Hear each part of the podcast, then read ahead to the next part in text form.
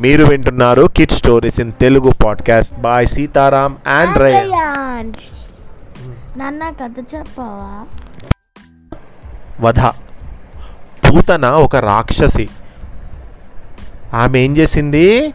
కంసుని ఆజ్ఞానుసారం పూతన ఇక పల్లెటూళ్ళలో తిరుగుతూ శిశువుల ప్రాణాలు తీస్తూ చివరకు రేపల్లెకు వచ్చింది. చక్కటి స్త్రీ వేషం ధరించి నందుడి ఇంట్లో ప్రవేశించింది. అప్పుడు చిన్న కృష్ణుడు ఏం చేసిండు? బంగారపు ఉయ్యాల తొట్టిలో పడుకొని ఉన్నాడు. యశోద మొదలైన గోపకాంతలతో ఆ మాట ఈ మాట మాట్లాడుతూ కృష్ణుడిపై ఎక్కడ లేని ప్రేమ ఒలకబోసింది పూతన.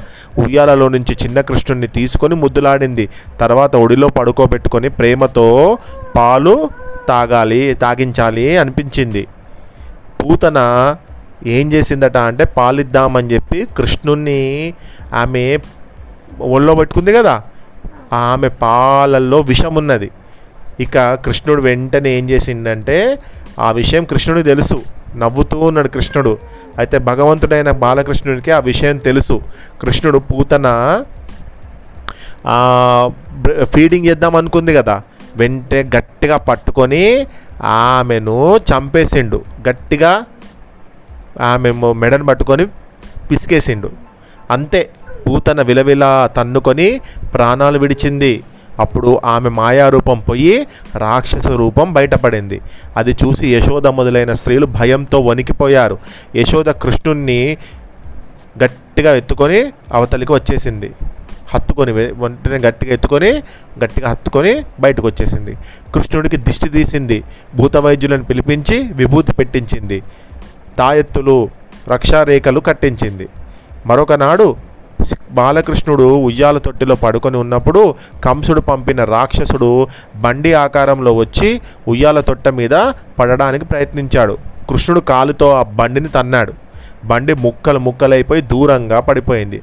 ఆ విధంగా శకటాసురుడు అనేటువంటి ఆ రాక్షసుడు బండి రూపంలో ఉన్నాడు కదా ఆయన కూడా ఆ రాక్షసుడు కూడా చనిపోయిండు.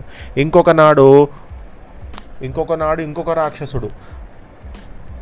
తృణావర్తుడు అనేటువంటి రాక్షసుడు సుడిగాలి రూపంలో వచ్చి చిన్న కృష్ణుని ఎత్తుకొని ఆకాశంలోకి ఎగిరాడు. కానీ కృష్ణుణ్ణి మోయలేక పోయాడు. కృష్ణుడు రాక్షసుని గొంతు గట్టిగా పట్టుకొని నులిమేసిండు.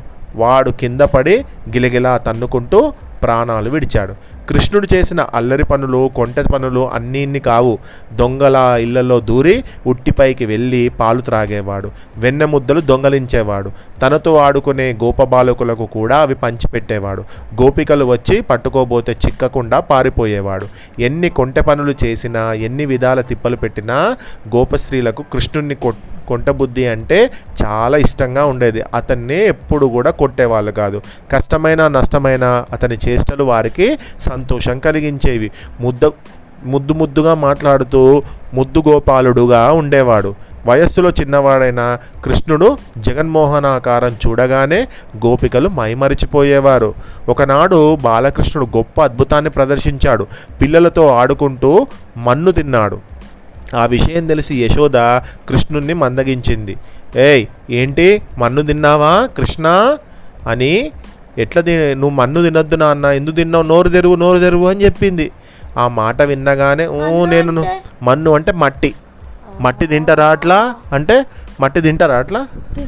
మట్టి తిన్న మట్టి తిన్నారు అని చెప్పి మిగతా తోటి పిల్లలు చెప్పగానే ఏ అలా తినొద్దు మట్టి తినొద్దు నోరు తెరువు నోరు తెరువు అనగానే అప్పుడు కృష్ణుడు లేదమ్మా నేను మన్ను తినలేదు కావాలంటే నా నోరు చూడు అంటూ ఆ అని నోరు తెరిచి చూపించాడు. అద్భుతం. అప్పుడు చిన్న కృష్ణుడి నోటిలో సమస్త లోకాలు అన్ని యశోద కనిపించింది. ఆమె ఆశ్చర్యపోయింది. ఇది కళ నిజమా? లేక మాయా అనుకున్నది? ఏంటిది? కృష్ణుడు యశోదకు తన విశ్వరూపం చూపించి మళ్ళీ ఎప్పటిలాగా ఉండిపోయాడు. భగవంతుడే తనకు కుమారుడిగా జన్మించాడని గ్రహించింది యశోద. కృష్ణుడు అల్లరితో వేగలేక యశోద ఒకనాడు ఒక పెద్ద తాడుతో కృష్ణుణ్ణి ఒక రోకలికి కట్టివేసి తన పని మీద తను వెళ్ళిపోయింది. యశోద ఇంటి ముంగిత రెండు మద్ది చెట్లు ఉన్నాయి కవల పిల్లల్లా జంటగా పుట్టిన చెట్లవి. కృష్ణుడు ఆ చెట్ల మధ్యలో నుంచి రోలు ఈడ్చుకుంటూ వెళ్ళాడు. అప్పుడు రోయు రోలు చెట్ల మధ్య తగులుకొని కృష్ణుడు గట్టిగా ఈడ్చుకుంటూ వెళ్ళినందుకు రెండు చెట్టు వేలతోనూ లేచి వచ్చి నేల మీద కూలి పడిపోయాయి అప్పుడు ఒక చిత్రం జరిగింది.